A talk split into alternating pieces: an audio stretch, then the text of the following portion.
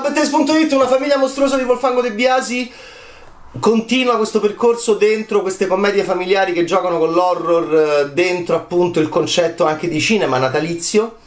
E si sta abbandonando il cinepanettone fescennino farsetta sessuale per un pubblico di cinquantenni, sessantenni, settantenni per arrivare a un'idea di prodotto anche più eh, magico con effettistica speciale a, a manetta. Io sono Babbo Natale non male, addolciti i romanissimi e eh, babbi natalizzati romanissimi mh, Gigi Proietti sua ultima prova e eh, Marco Giallini io sono Babbo Natale di Edoardo Falcone con appunto questa idea di recuperare anche l'idea di saga alla Tim Allen con il borghese che diventa Babbo Natale adesso una famiglia mostruosa in cui c'è l'idea di Hotel Transilvania, cioè la famiglia di mostri che incontra i babbani, che incontrano gli esseri umani, che però siamo parimenti mostruosi. Quindi De Biasi, che è un regista eclettico, che viene anche da una certa cinefilia, poi ha partecipato al filone del cinema giovanilista con Come tu mi vuoi, che fu un ottimo incasso,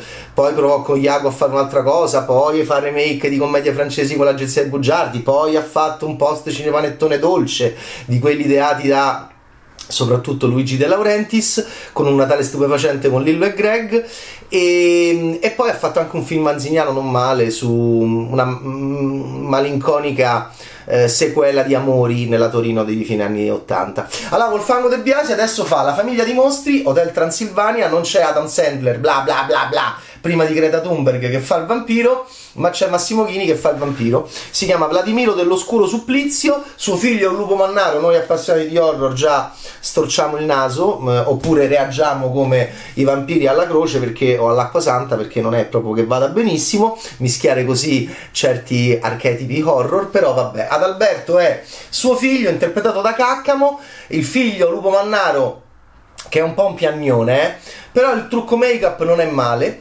E si deve sposare con una babbana, con un essere umano di nome Luna, ma forse si chiamerà Luana perché è la figlia di, un, di una di mostri coatti della, della realtà, interpretati da Ilaria Spada e Pasquale Petrolo in Arte Lillo. Eh, e cioè appunto e quindi è l'incontro delle famiglie Corniconi e dell'oscuro supplizio Vladimiro dell'oscuro supplizio è Massimo Ghini piacere Nando Corniconi è un Lillo anche con la voce un po' roca che sarà anche forse in figura di narratore all'inizio perché è lui che ti racconta sta storia. È superstite, che non è un termine usato a caso, da questo incontro tra mostri e umani e, e si gioca tra eh, due mostruosità, la mostruosità dei denti affilati, della, del dormire in una bara e dell'essere un lupo mannaro e la mostruosità dell'essere Aladino Risi dei mostri o dei nuovi mostri e cioè il grottesco italiano, l'esasperazione grottesca della commedia all'italiana, quindi i difetti, i vizi morali, sociali ehm, di questa che vengono dal sociorealismo, quindi i mostri della realtà contro i mostri del gotico, tutto in chiave di commedia. È un film interessante da questo punto di vista, non mi ha particolarmente convinto l'armamentario horror, a partire da queste strane parentele. Eh, eh, Salmetta è Sara Ciocca, un'attrice che io amo moltissimo perché è molto argentiana, è molto horror, è molto anche inquietante, è quasi irriconoscibile nell'ultimo film di Fabio Damiano di Innocenzo, America Latina così interessante, così sfuggente, così mh, aperto che abbiamo visto in concorso a Venezia, ma io l'ho riconosciuta, mi piace da morire. E, e, qui è Salmetta, lei ci sta benissimo a fare la piccola vampira, no? Eh, anche più maliziosa e più spaventosa della Kristen Dunst di ehm, intervista col vampiro. 200 anni di preadolescenza questa è una buona battuta. Una figlia in piena tempesta ormonale per l'eternità. Tanto che avrei voluto vedere il film su Salmetta che è il personaggio più carino della famiglia di mostri. Poi c'è Lucia Ocone che fa una strega anche qui perché la strega col vampiro, meglio vampiro, vampira, vabbè. E quindi ehm, e l'incontro con appunto Nando e Stella Cornigoni e Pippo Franco, non sappiamo se avesse il Green Pass, eh, vero o finto ai tempi del film, ma c'è eh, anche Pippo Franco che arriva eh, come ehm, parente dei Cornigoni e voi direte vabbè ma ci stanno tutti Sì, ci stanno. Manca Frankenstein e i fantasmi. No, ci stanno pure loro due. Perché Frankenstein è lo zio Nanni, interpretato da Calabresi, che è proprio un omaggio esplicito a Mel Brooks perché è super dotato. È la seconda volta che vediamo un super dotato nel cinema italiano, dopo, eh, in brevissimo tempo. Dopo il Mario di Giancarlo Martini di Freaks Out di Gabriele Mainetti. E lo zio Nanni, molto dotato sotto la cintola è un omaggio uh, letterale a Frankenstein Junior di Mel Brooks, ci sarà anche una gag con un cervello eh, eh, in una teca, attenzione al cervello che è, vabbè insomma.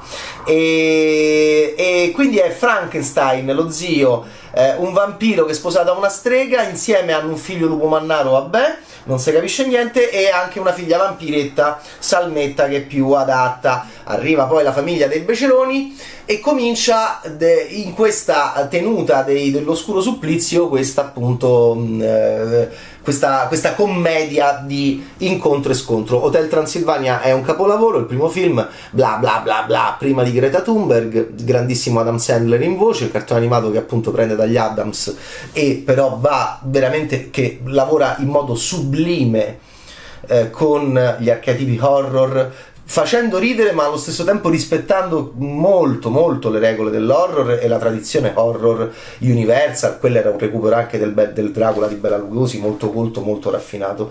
Qui noi diciamo su queste cose non, non siamo proprio il massimo tanto che mi sono piaciute molto di più la parte del film in cui arrivano i mostri che vengono dai mostri di Dino Risi, i mostri del becerume, della volgarità, dei mostri interessanti in chiave adulta sono Lillo e eh, Ilaria Spada perché c'è lì De Biasi insieme ai suoi eh, coautori della sceneggiatura, citiamoli perché è un incontro anche di esperienze, Bencivenni che ha fatto una marea di cinepanettoni, Filippo Bologna, Volfango De Biasi, Tiziana Martini, lì c'è un, in chiave anche un po' Me Too, che non è molto chiaro nel cinema italiano, mm, in Nord America è chiarissima la faccenda anche nei film.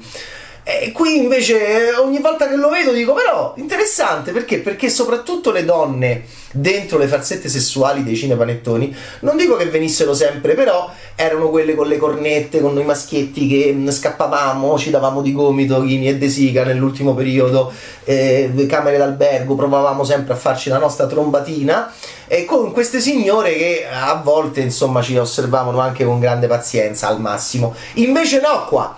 In una famiglia mostruosa Ilaria Spada è eh, diciamo è lei la, uh, è lei la traditrice, questo mi sembra molto interessante, ma non c'entra niente col concetto di um, commedia familiare. Secondo me è una cosa che i bambini poi li perdi lì come pubblico. Quindi mi è piaciuta di più la seconda parte, che però dove, dove è molto più per noi adulti anche con un discorso interessante perché appunto Ilaria Spada che emerge molto nella seconda parte è un'attrice che a me piace da morire fin dai tempi di un matrimonio da favola dei, dei Vanzina del 2014 andava a salvare Kim Rossi Stewart si sentiva da lontano anche un po' fuori campo dalle sue paturnie in, in, eh, in Tommaso di, ehm, di Kim Stewart. E, e beh Ilaria Spada qui è diciamo la più cattiva la più mostra la più sessualmente attiva, traditrice, insomma è lei un po' la Christian De Sica della situazione del vecchio cinepanettone dentro questo film Una famiglia mostruosa. E questo devo dire è interessante. Non so quanto possa funzionare di fronte a questa platea. Io sono Babbo Natale babbizziamo giallini e proietti prendiamo l'idea di Tim Allen del borghese che diventa Babbo Natale non male. Edoardo Falcone dolce con una certa ritmica si doveva fare di più su proietti eh, una famiglia mostruosa, ci sono un po' di parolacce, c'è un po' di volgarità, è un po' più cinepanettone ehm, come volgarità, ma cerca di giocare con l'horror e quindi Hotel Transilvania e cose che noi abbiamo fatto pochissimo, pochissimo ai tempi di Fracchia e Dracula, pochissimo proprio. E insieme e fa incontrare due tipi di mostruosità, quella gotica horror e quella sociorealistica grottesca che appartiene alla nostra tradizione con i mostri di Dino Risi. E, e, poi aspettiamo la Befana, le origini della Befana, il prequel, lì il franchise l'ha fatto, lì la saga gli è piaciuta di farla di, di Nicola Guaglianone in scrittura e ideazione editoriale e Paola Randi alla regia. Eh, e poi Alessandro Siani che anche lui in questo filone si è, devo dire, eh, messo abbastanza bene a partire da un film che io adoro di Siani che è Il giorno più bello del mondo dove c'è eh, Sara Ciocca che è fantastica.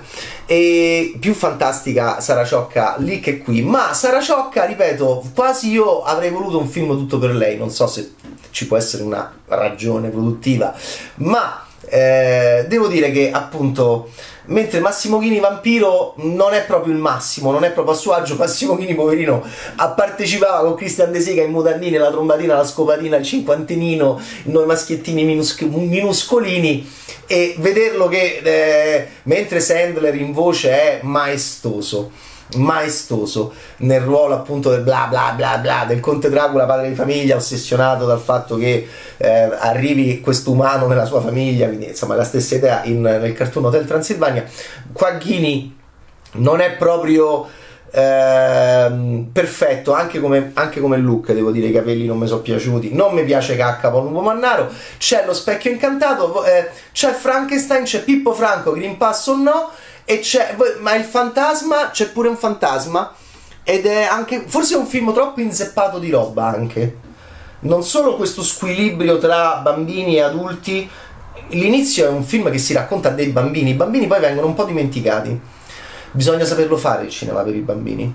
Bisogna saperlo volerlo fare, che è una cosa diversa bisogna andarci con una serietà e una totalità. Ecco perché avrei voluto forse Salmetta tutto, Sara Ciocca tutto.